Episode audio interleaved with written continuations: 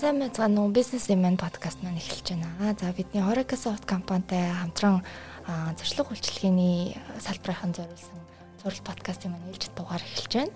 За өмнө нь бид энэ салбарын хүний нөөц болон цар тахлын улмаас одоо үүсэж байгаа нөхцөл байдал тэгээд энэ үед бусад улсуудын болон зарим байгууллагуудын хэрэгжүүлж байгаа шилдэг туршлагуудын тухай ярьсан. А өнөөдрийн дугаартаа бид зуршлаг үйлчилгээний салбарын харилцагчийн үйлчилгээний талаар ярихаар Horecasoft компани ерөнхий менежер дэлгэр жаргалыг ураад байна. Сайн байна уу та?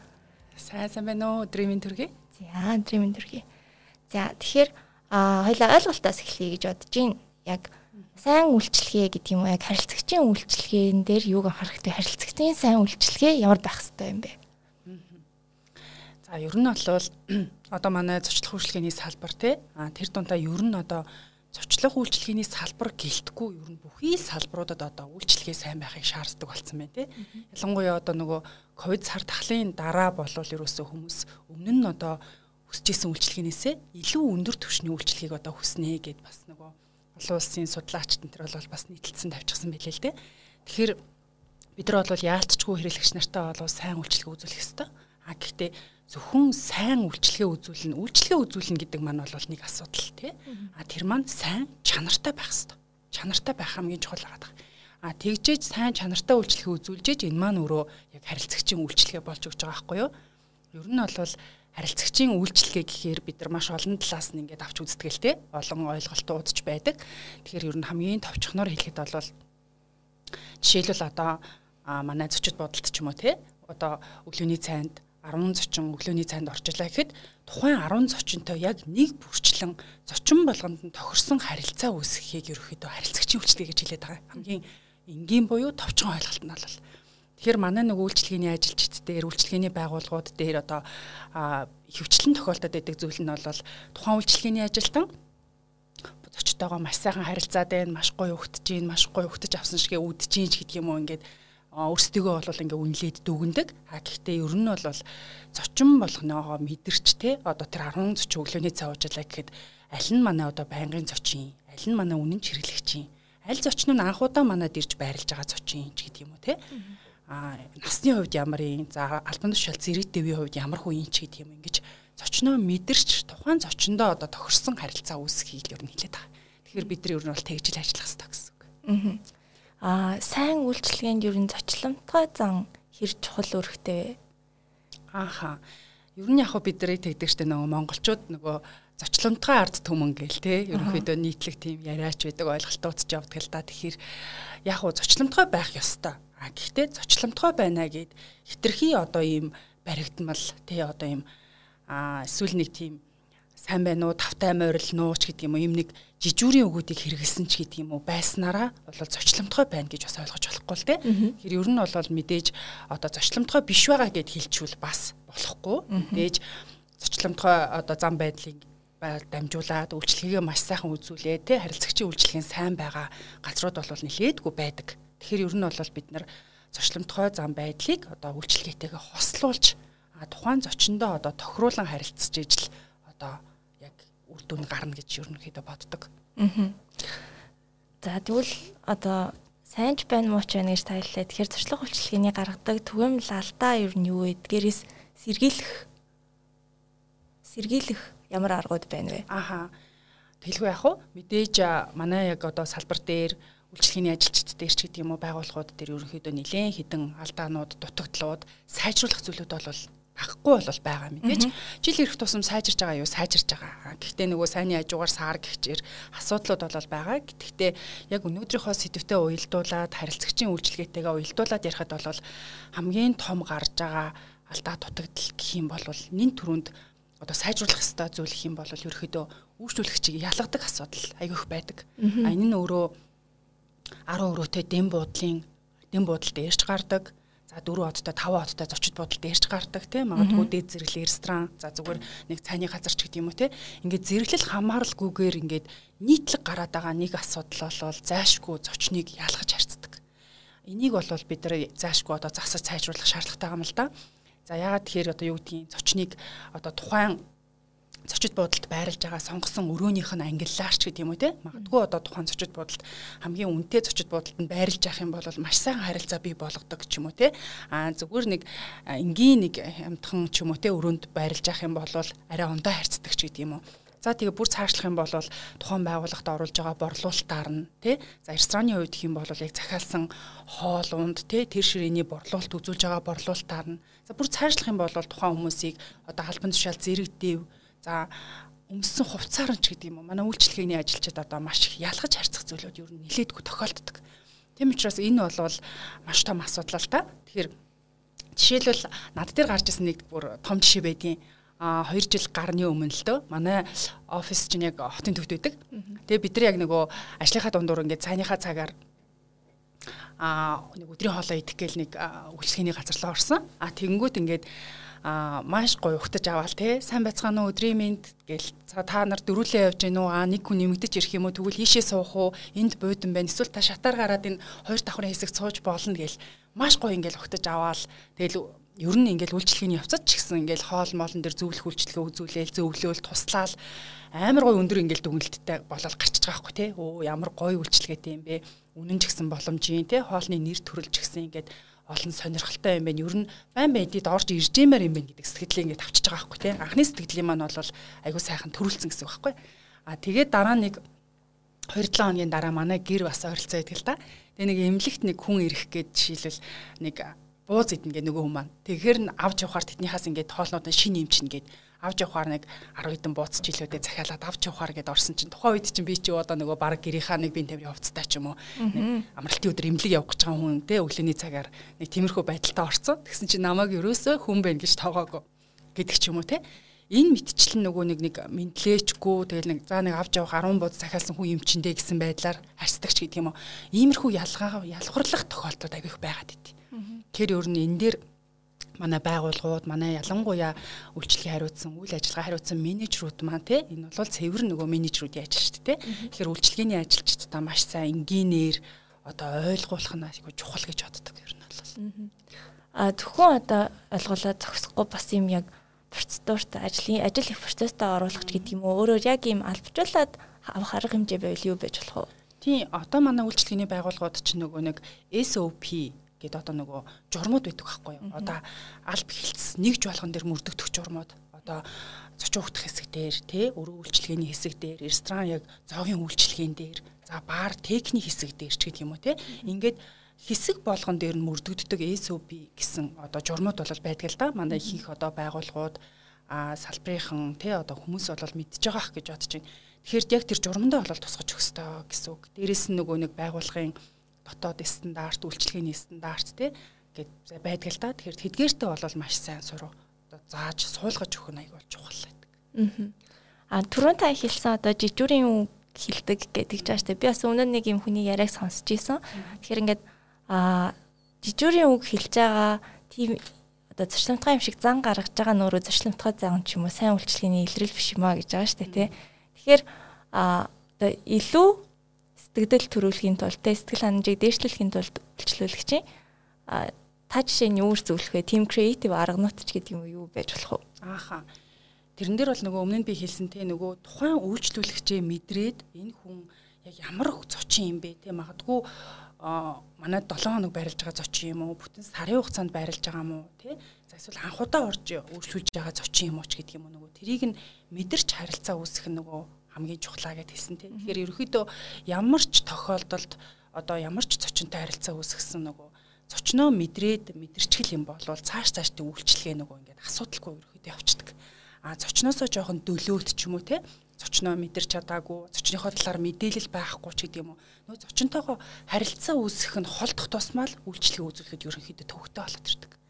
Тэгэхээр нөгөө зочинтойгоо ойр ойрхон харилцаа үүсгэх те мэдэрч харилцах дээр ерөнхийдөө хамгийн том арга гэж ерөөхдөө боддог. Тэгэхээр харилцагчаа мэдрэхийн тулд мэдээлэлтэй байх нь чухлаа гэж тайлж байна. Тэгэхээр хэрэглэгчдийн үйлчлэгийг одоо тодорхой хэмжээнд ямар нэгэн байгууллага үйл ажиллагаа явуулж байгаа бол тодорхой хэмжээний дата үүсэж байгаа тий. Тэгэхээр энэ датаг харилцагчийн үйлчлэг үйлчилгээгээ сайжруулахад яаж ашиглаж болох вэ?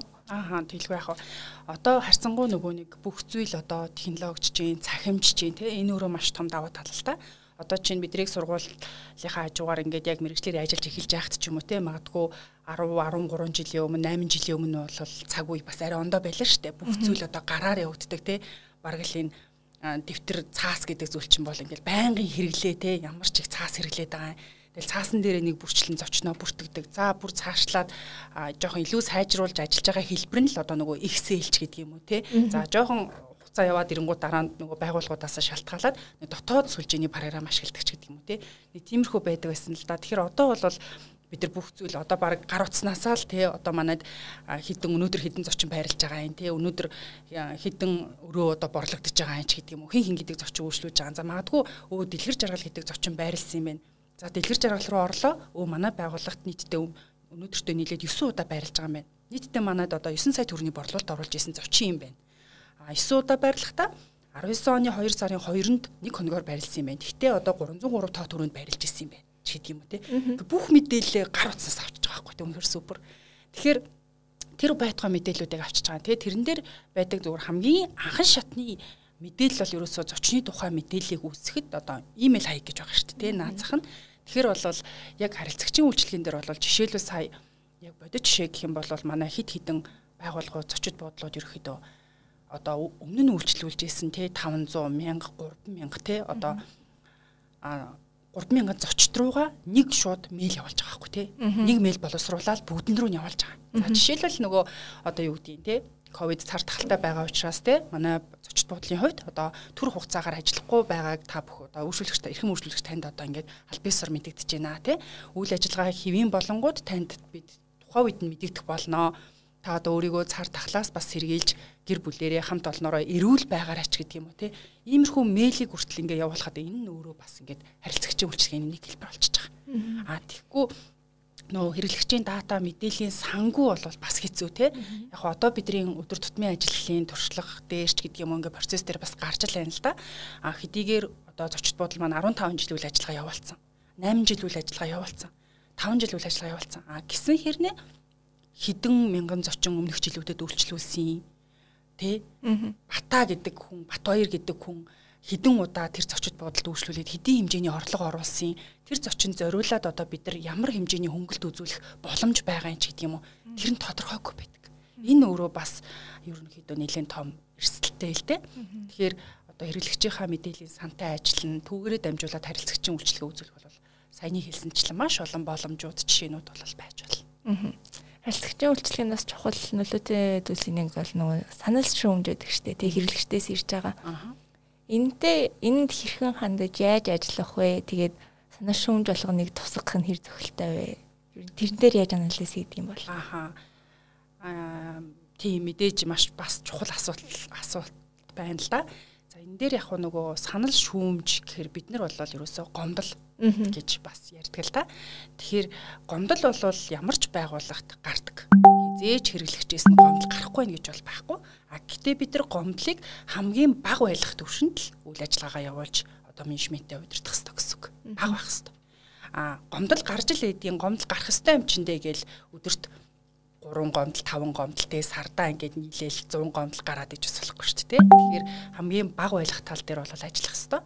За ер нь бол үйлчлэгээний байгууллага дээр гомдол гарахад одоо үйлчлэгээний ажилтан эсвэл яг тэр үед байгаа ахлах ажилтан ч гэдэг юм уу те менежер ч гэдэг юм уу хүмүүс маань зочин үйлчлүүлэгч гомдол гаргахад тэрийг ингээд аюу хэцүү юм шиг хүлээж авдаг.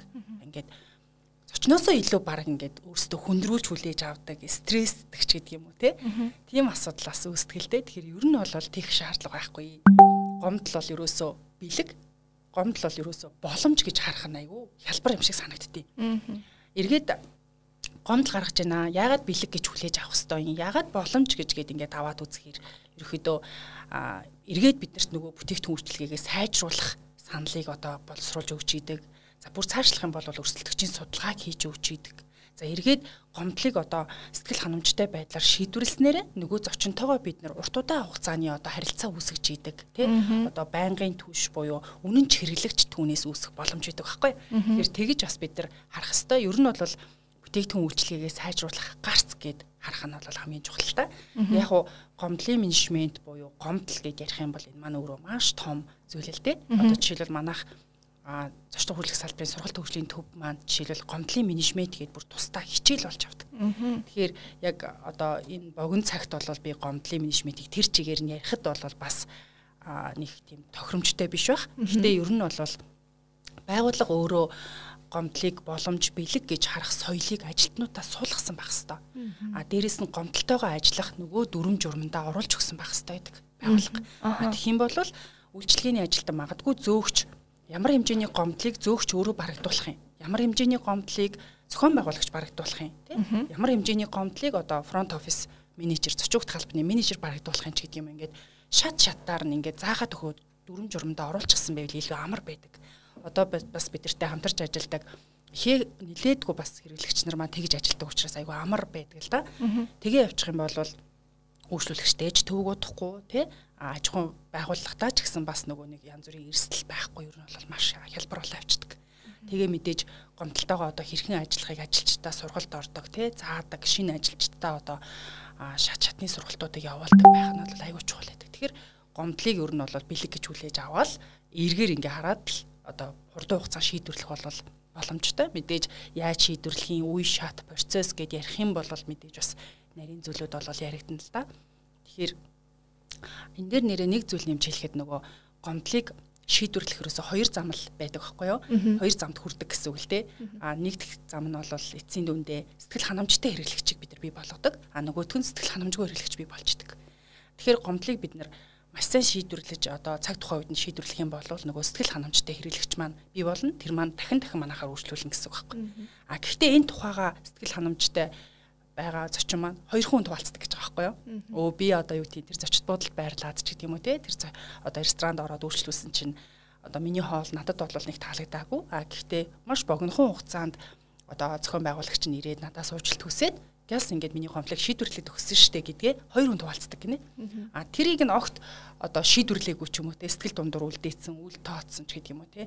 Тэгсэн бол тэрийг 10 хүн хуваалцдаг гэж байгаа байхгүй. Өө тэр ресторан ингээ орсон чинь а надад дээр ингээд ийм асуудал үүсээд тэгээд ингээд асуудлаа шийдвэрлэх гээд ингэсэн чи ингэсэн штэ шийдэж өгөөгүй штэ ч гэдэг юм уу эсвэл одоо ийм асуудлууд гарсан штэ гэдгийг ингээд 10 хүнд хуваалцчихдаг байгаа. Тэгэхээр бас айгүй эрсдэлтэй асуудалтай. Сөргүүр дагавар нөлөө байх дагавартай. Тэгээ бид нар нэг удаагийн зочин одоо магадгүй тухайн ресторанд одоо за яг нэг 20 за 20 мянган төгрөгийн нэг хоол те за нэг 3 мянган төгрөгийн цайтай ч гэдэг юм авлаа гэж бодъё л да. 23 мянган төгрөгийн борлуулалт хийдэг хүн байлаа гэж бодъё те. Гэтэл Тэр нь бол яг хуу байнгын зочин буюу 7 хоногт нэг удаа үйлчлүүлдэг сардаа 4 удаа гээд аваад үзэхээр тэр маань өөрөө одоо 90 хэдэн мянган төгрөг болчихж байгаа байхгүй сарын борлуулалт нь.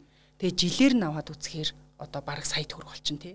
А үнэн ч хэрэглэгч гээд аваад үзээд 10 жилээр нь ингээд үзэхээр хэдэн сая төгрөг вэ гэхээр ингээд нэг зочны цаана маш их борлуулалтыг бид нар одоо ингээд бас алдчихэдэг. Тэгэхээр бид нар бас тэр талаас нь бас харж аюул сан гомдолтойгоо ажиллах чухал гэдэг.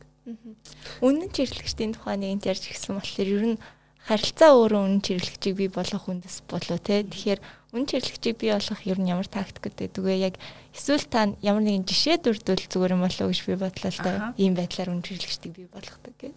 Тийм тэгэлгүй яах вэ?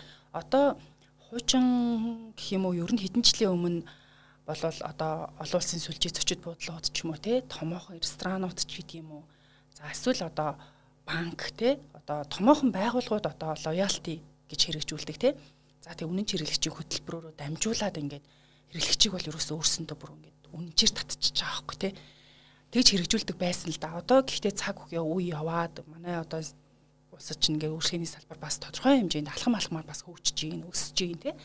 Ингээд ирэх энэ зэрэгцээ бол заавал одоо олон улсын гэлтгүү те манай одоо дотоодын зочид буудлууд за дундад зэрэглэлийн ресторанууд ч гэдэг юм уу бас үнэн чиглэгч нартай зориулсан бас юм хөтөлбөрүүдийг бас гаргадаг болсон байлээ.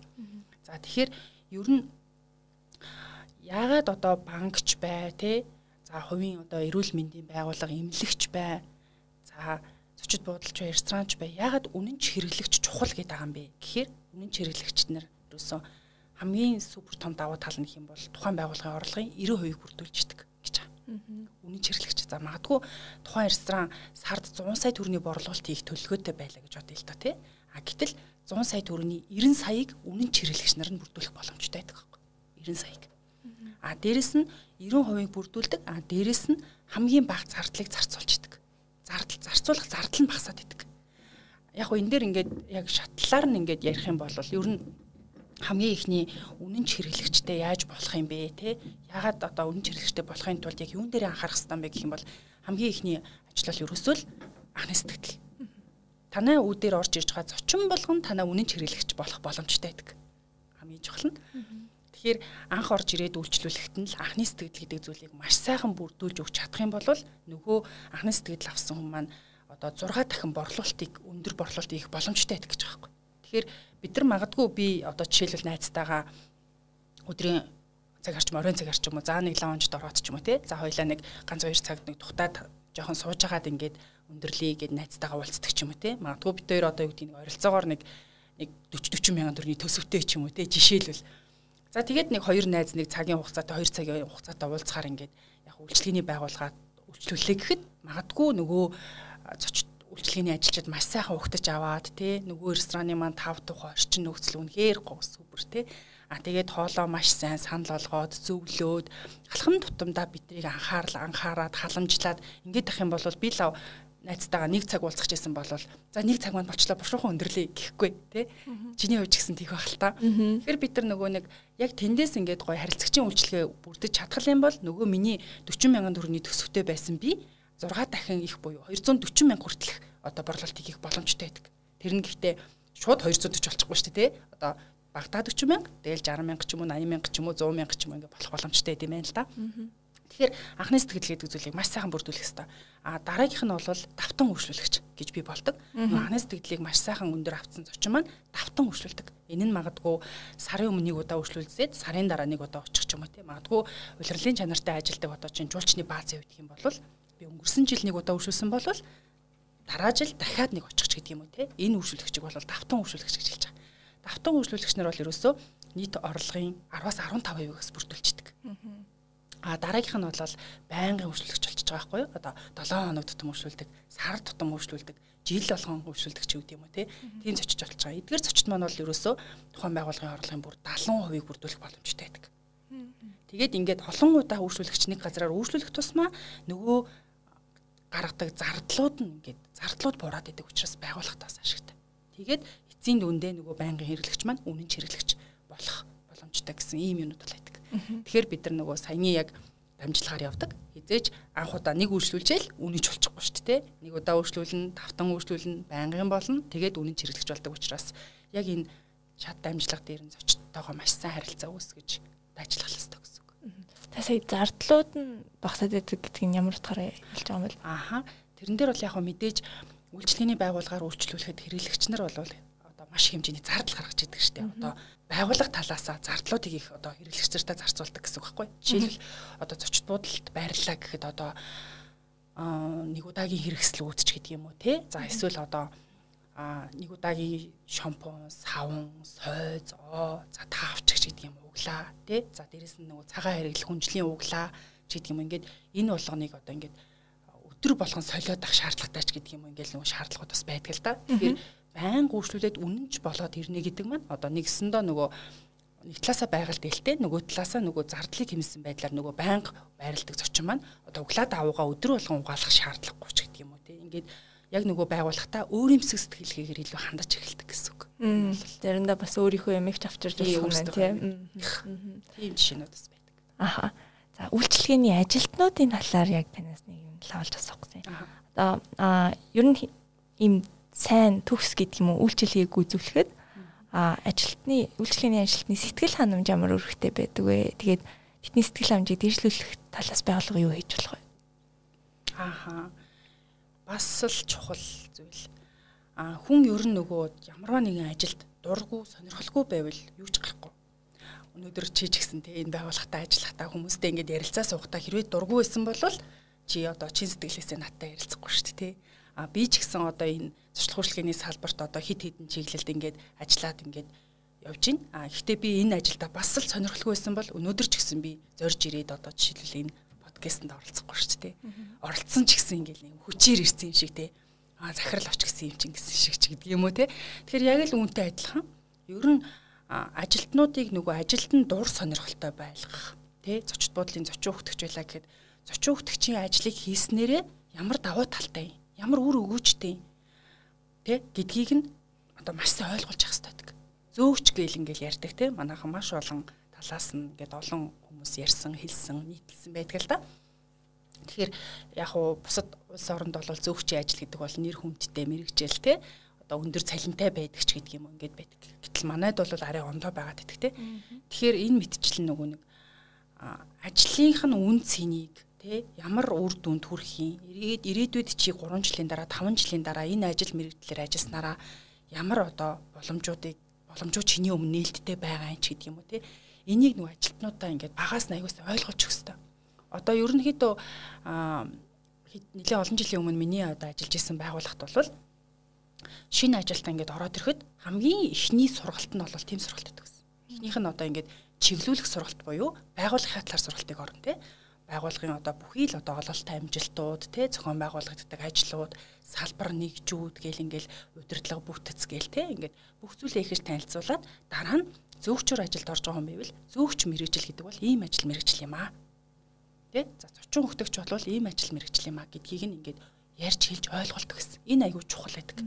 А тэгхгүйгээр манайхан зарим тохиолдолд яадаг вэ гэхээр шууд л ингээл нөгөө менюнийхаа сургалтыг ороод ч юм уу тий. Шууд л ингээл зурч бодлуулынхаа өрөөнүүдийг танилцуулаад ч юм уу ингээ авчдаг үүний саналуудаа ойлгуулад ч гэдэг юм уу. Тэгэхээр нөгөө байгууллага өөрөө нөгөө зөв сургалтын төлөвлөгөөтэй зөв сургалтын системтэй байх нь айгүй чухал. Тэгээд ажилчдад нөгөө ажил мэргэжлийнх нь үн цэнийг ойлгуулад ажилд нь илүү дур сонирхолтой болгоцсон байхад бол ажил бол аяндаа явдаг. Ажилчид өөрсдөө ажлын байран дээр сэтгэл ханамжгүй ханамжгүй дургүй байвал ер нь тэгэл тэр баг байгуулгын ажил явахад ер нь бол жоохон хэцүү л дээ. Нөгөө муудсан алимны юу гэд байдаг шүү дээ одоо хөрөгчөнд 10 алим байхад нэг нь муудсан л бол бусд руугаа ингээд халдварлаад мэдээж бусад алим ч гэсэн мууддаг гэдэг шиг. Нөгөө яг байгууллагт ажилтны байран дээр сэтгэл ханамжгүй ажилтан маань ямар ажилтан байна гэдгийг одоо олж илрүүлээд ярилцах сургалт орох те гэх мэтлэн бол зөндөө ажиллаж ээж л бас юу хэвшин л те тэгж ажиллах хэрэгтэй ер нь бол Аа тэгэхээр за жишээ нь төсвөнд байгаад боломжинд байгаа байгууллагууд бол ийм хөтөлбөрөөр батлаа те тодорхой хэмжээний сургалтуудаа явуулаад болж байна. Аа яг жижиг дунд бүр бичил газруудын хувьд энэ үүрэг хариуцлага магадгүй захирал ч юм уу менежер дээр ирэх бах те. Тэгэхээр тэр тэдний зүгээс одоо энийг төсрөө аргаар хийгч гэдэг юм уу? Тим аргууд юу байж болох вэ? Аа яг уу сая чи бас асууж байгаа нөгөө төсөв мөнгөтэй холбоотой ч гэдэг юм уу тий асууж байна. Гэхдээ яг уу зарим одоо юун дээр мэдээж төсөв гарах зүйл байна. Гарахгүй байдлаар зохицуулж болдог. Манайхан нөгөө зарим тохиолдолд ингээд ажилчдаа сургалт орно тий ингээд харилцагчийн үйлчлэгэн дээр анхаарахын тулд бас ийм сургалт орох хэрэгтэй ч гэдэг юм ингээ хэлэхээр л цаана нь ингээл амар шууд төсөв мөнгө бас ингээд номер 1 баг боддог. Гэтэ яг эцсийн дүндээ бол тухайн байгууллага өөрөө 5 ажилтнтай байна уу, 50 ажилтнтай байна уу тий 500 ажилтнтай том зочид буудал байнаас үл хамааран ер нь бол яаж л яаж зохион байгуулах боломжтой. Боломж бол бүрэн байж идэг. Тэгэхээр заавал дандаа ингээл мөнгө төлөөл төсөв ингээл гадны олон улсын байгууллагаас олон улсын мэрэгчлэтнээс эсвэл нэг дотоодын байгууллагаас сургалт аваад тахта биш. Тухайн байгууллага өөрөө яг юм тогтсон сургалтын төлөвлөгөөтэй. За магадгүй 7 хоног болгон би ямар манайх ямар сургалтад орох юм? Сард ямар сургалтад орох юм? Тэ? А жилд нэг удаа ямар сургалтаа одоо гаднаас авах юм ч гэдэг юм уу. Энэ хөтөлбөр төлөвлөгөөгөө маш сайн гаргаад өгсөн одоо явж байгаа одоо жишээлбэл нэг орон нутагт байдаг 18 өрөөтэй зочид буудал байна штэ. 18 өрөөтэй зочид буудал доороо жижигхэн одоо кафетэй. Тэгээ нийт ажилчдын тоо нэг 8 9 ажилтан л ажилдаг. 8 9 ажилтан бүх хүмүүс нь нийлээд тэгээд тэр дундаа ингээд сургалтууд нь тасралтгүй явж идэг тий. Улиралд нэг удаа манахаас ингээд танхимаар ингээд нэг менежерээс сургалтанд суулгачдаг эсвэл онлайн сургалтанд ингээд хүмүүсийг аягуулсан хамруулдаг ч гэдэг юм уу те ингээд явдаг газрууд гэдэг юу нь бол зөндөө байдаг. Тэгэхээр шууд бас төсөвтэй бас ойлгох харьцуулж үзэж бол бас болохгүй. Энэ дээр бас Хорикос институт өөрөө бас энэ төрлийн үйл ажиллагаа явуулдаг тий. Тэгэхээр бас үзэж байгаа хүмүүс салбарынх нь хэрэгтэй байж магадгүй. Тэгээ бараг салбарынх нь баг бараг мэддэг баг л та. Гэтэ ер нь бол open source гэдэг нь одоо нээлттэй сан гэдэг маягаар та бүхэн ч бас маш олон контентыг гаргадаг тий одоо сэтгүүл гаргадаг тий платформ ажиллаж байгаа, институт өөрөө ажиллаж байгаа, сургалтууд зохион байгуулж байгаа. Та бүхэн бүр энийгээ үржүүлэн хэлээд ийм одоо community гэдэг юм үүсгээд явж байгаа юм билээ шүү дээ. Тэгэхээр энэ талаар энд бас холбогдоод оролцоод идэвхтэй байвал ямар боломжууд байгаа талаар бас тавчгаа хэлээд өгвөл. Ахаа зүг зүг. Манайх яг уу ер нь 10 11 оноос анх 20к сэтгүүл гээд нэг мэрэгжлийн сэтгүүл гаргаад л ер нь хэлжсэн түүхтэй хамт олон л доо. Тэгээ сая бас манай яг энэ жил манай 20к сэтгүүлийн 10 жилийн маань ой ерөөхдөө бас болж байгаа. Тэгээ бас онцлог жил болж гин. Тэгээд ойн хүрээнд бол бид бас нэлийн олон ажлыг төлөвлөсөн хийгдээд бас явж гин. За тэгээд сэтгүүл байна. За hospitality culture гэж сонирн байна. Welcome to Mongolia гээд гадаадын жуулчдад зориулсан гарын авлага байна. Хөтөч ном байна тий. За тэгээд Хорика Монголиа конференц гээд бид нар жилд нэг удаа бол чуулга уулзалтаа зохион байгуулдаг. Сая 9 сарын 27-ны өдөр буюу Дэлхийн аялал жуулчлалын өдрийг угтаад бид нар 9 сарын 24-ний өдөр бол зохион байгуулсан. Бас нэлийн амжилттай зохион байгуулсан байгаа. За тэгээд мөн одоо сар болгоны уулзалт, монthly meeting гэж гэдэг юм уу те. Ингээд за дээрэс нь манай Horika Soft гэдэг те одоо маш олон хэрэглэгчтэй болцсон юм технологи маань технологийн компани менежинг гэх мэтлэн зөндөө байна. За дээрэс нь удахгүй одоо манайх Michelle Export Horika Expo-го бас хийх гэж байна. 11 сарын 5 6-ны өдрүүдэд ерөөхдөө бас болно. За а яг нөгөө бүх зүйлүүд маань хамрагдаа яваад байдаг байгууллагууд зөндөө байдаг манай салбарт. Одоо програма хэрэгжилж чинь тий өдөр тутмын үйл ажиллагаанд програма хэрэгжилж чинь. За сургалт хөгжлийн төв дээр маань ирээд сургалтанд маань сууч чинь. Сэтгүүлээ одоо улирал тутам аваад уншиж чинь. Тэгээ сонингуудаа ингээд зочд буудлын өрөөнүүд дээрээ тий лобби, за ресторандаач гэдэг юм ингээд сонингуудаа байршуулж чинь. За гадаадын жуулчин магадгүй авдаг тий байршлаасаа хамаарат бол нөгөө хөтөш номын маань байршуулж чинь. Тэрэн дээр бас өөрсдийн гэсэн жижигхэн жижиг том хамаагүй тий сурчлагаа мэдээлэл оруулж чинь гэдэг юм. За тэгээд үзэсгэлэн ярамгт маань ороод явдаг, чуулга уулзалт маань ороо явдаг ч гэдэг юм. Тэгэхээр нөгөө манай байгууллагын хувьд гэх юм бол жинхэнэ нөгөө үнэн хэрэглэгч маш ихтэй. Тэр маань бас том даваа тал гэж харддаг л та. Тийм ээ. Тэгэхээр ерөнхийдөө бүх бусад одоо манай үнэн хэрэглэгч салбарын үнэн хэрэглэгч нар болон үнэн хэрэглэгч болоогүй хүмүүс маань бол маш олон боломжууд байгаа. Тэгэхээр та бүхэн маань бас яг та бүхэнд маань ямар хэрэгцээ шаардлага байна бидэрт бол бас чөлөөтэй холбогдоод хамтарч ажиллах бол бүрэн дүүрэн боломжууд байгаа л гэж хэлмээр. За энэ дээр нэмээд яг олон улсын түвшинд харилцагчийн үйлчлэгээ хаашаа ер нь чиглэж байна? Ямар тренд үзүүлэх үед зөнхөлж байна вэ? Бид хаашаа тэмүүлэх хэрэгтэй вэ? Одоо мэдээж өмнөө засаж сайжруулах зүйлс байгаа. Бас цаашдаа хаашаа ер нь чиглэх хэрэгтэй бол. Ааха зөв. За тэгэхээр ер нь бол харилцагчийн үйлчлэгээн дээр ерөөхдөө олон улс яаж нэхэр ер нь яг хуу жил ирэх тусмал одоо нөгөө ингээл харилцагчийн үйлчлэгээргүй л их анхаардаг нь нотлогдож байна л да. Яг энэ дээр нэг жишээ аваад ярихад бол би нэг хэдэн сарын өмнө нэг зүйл уншаад судлаад бас харж байхад ер нь олон улсад бол байгууллага тухайн байгууллага эргээд одоо тухайн нэг салбар нэг би даасан зочид буудлаа гэхэд буудал нь өөрөө дотроо харилцагчийн үйлчлэгээгээ сайжруулах юм төлөвлөгөөтэй ажилдаг. Төлөвлөгөөтэй ажилдаг. А эргээд нөгөө зочид буудлуудаа ресторануудаа одоо нэгтгсэн одоо холбоо дуудч гэдэг юм уу те одоо нэгтгэж байгаа байгууллагууд нь өөрөө дээрэс нь одоо нөгөө нэг юм харилцагчийн үйлчлэгийг сайжруулах төлөвлөгөө бас гаргаж өгдөг. Тэрнтэйгээ байгууллагууд нь ихт уялдаж ажилдаг гэсэн үг. Тэгжээж нөгөө нэг тухайн улс орны те үйлчлэгээний салбар одоо хөгжих те улам одоо үйлчлэгээний чанар сайжрах бол Энэ бол нэг том аргалтай. А тэггүйгээр магадгүй одоо нэг би даасан зочд буудлын мөн ресторан өөрийнхөө байгуулах төлөвөө гаргаад харилцагчийн үйлчлэгийг сайжруулад ажиллаж болно. Угаасаа тийм зүйл зөндөө байгаа. Тэр нь бол зөв. А гэхдээ бүр хамтраад ингээд ажиллаад нэгдсэн байдлаар төлөвлөгөөнийхөө дагуу ажиллах юм бол бүр илүү сайн гэсэн үг. Ер нь бол тийм хандлагууд ерөөхдөө нэлээд хідэн улс орн Аз Аз хинж бай, Европ хинж бай тий улс орны юм дээр бол аюулсан харагдаж байгаа. Тэгэхээр эргээд энэ маань юу юм гэхээр одоо нэгдсэн ийм улсын хэмжээнд эсвэл бүсийн хэмжээнд ч юм уу те яаж одоо энэ харилт үйлчлэгийг сайжруулах юм бэ? Эргээд энэ харилцагчийн үйлчлэг гэдэг дээрээ ямар төлөвлөгөө гаргаад ажиллах юм бэ гэдэг дээр бол ажилтдаг нь ер нь бол харагдсан. Тэгэхээр бидний хувьд ч гэсэн бас ер нь одоо жинхэнэ нэг үнэн чиглэгч байгууллагуудынхаа тий харилцагчийн үйлчлэгийг сайжруулах дээр аль болох зөвлөж туслаж бас ажилтдаг л да. Ер нь яг нөгөө лавшруулад хэлэхэд бол тухайн байгууллага өөрөө харилцагчийн үйлчлэгийг сайжруулах дээр бол аягүй сайн ажилтдаг байх хэрэгтэй. Жишээлбэл одоо магадгүй 22 онд хийх ёстой нэг 10 ажил төлөвлөж ийлээ гэж бодъё л доо тий. Магадгүй ажлын төлөвлөгөө одоо баг ихэнх байгууллагуудын маань 22 оны ажлын төлөвлөгөөнүүд одоо удахгүй гараад эхлэх гэж шүү дээ. Зарим нь ажлын төлөвлөгөөрүүгээ эх оны ажлын төлөвлөгөөг орцсон явж байгаа зарим нь ч удахгүй эхлэх байх тий. Сүүлийн үнд уйлрал болчлоо. За тэгэхээр 10 ажил магадгүй төлөвлөж ийлээ гэхэд түүний 5 нь харилцагчийн үйлчлэгээгээ сайжруулах чиглэгдсэн байх хэвээр. 50% гэсэн үг тийм. Багада 50% нэгдүгээрт а хоёрдугаарт байгууллага өөрөө одоо өөрийн зорилго алсын хараагаа ажилчдаа маш сайн ойлгуулсан байх хэрэгтэй байдаг. Манай байгууллагыг ямар зорилготой байгаа тий? За 3 жилийн дараа дахиж нэг салбартай болох гээд байгаа мó? 5 жил болгоно нэг нэг салбарт нээж ажиллах гэж байгаа мó? За эсвэл манай ажилд ажиллаж байгаа 40 50 ажилтан маань жилийн дараа хідэн одоо мэрэгжлийн төвшөнд бэлтгэгдэх юм. Ямар ямар сургалтанд хамрагдах юм. Манай байгууллагын эрхэм зорилго юу юм? Бид нар юу руу тэмүүлж байгаа юм гэдгээ бүх ажилчдаа ойлгуулсан байх нь хамгийн чухал гэдэг. А тэгхгүйгээр нөгөө нэг зарим тохиолдолд одоо зочид буудлын зочин хөгтөгч юм уу те а эсвэл нэг өрөөний үйлчлэгч гэдэг юм уу эсвэл рестораны барменч гэдэг юм уу байгууллагаа зорилгыг мэддэггүй мэддэггүй. Тэгэхээр тэр байгууллагт 20 ажилтнч ажиллаж исэн бэ 100 ажилтан ажиллаж исэн ч вэ бүгд л байгууллагынхаа зорилгыг мэддэг байх нь бол хамгийн чухал гэдэг. Жишээлбэл.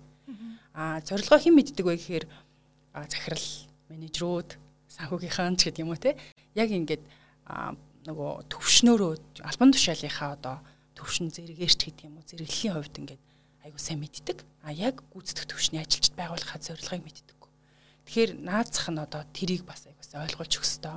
За тэгээ хийгдэх ажлын одоо төлөвлөгөөний 50% нь харилцагч байгаа үйлчлэгийг сайжруулахад чиглэсэн байх ёстой байна. За дараагийнх нь гэх юм бол сургалтын төлөвлөгөөтэй байх ёстой. А сургалтын төлөвлөгөөний мөн л багада 50% нь харилцагчийн үйлчлэгийг сайжруулахад чиглэгдсэн байх ёстой. Энэ мэдчлэл нөгөө байгууллага өөрийнхөө зүгээс хийх ёстой зүйлүүд маш их үйждэг. А байгууллага эннийхээ дагуу ажиллаад ирэх юм бол хүссэн хүсээгүй одоо нөгөө харилцагч үйлчлэгээ сайжирна. А нэг зүйл нь бас нэг зүйл нэмж хэлэхэд нөгөө ажилчдын хандлага зөв одоо ажилдаа хүсэл эрмэлзэлтэй байх ёстой гэсэн бас зүйл байдаг.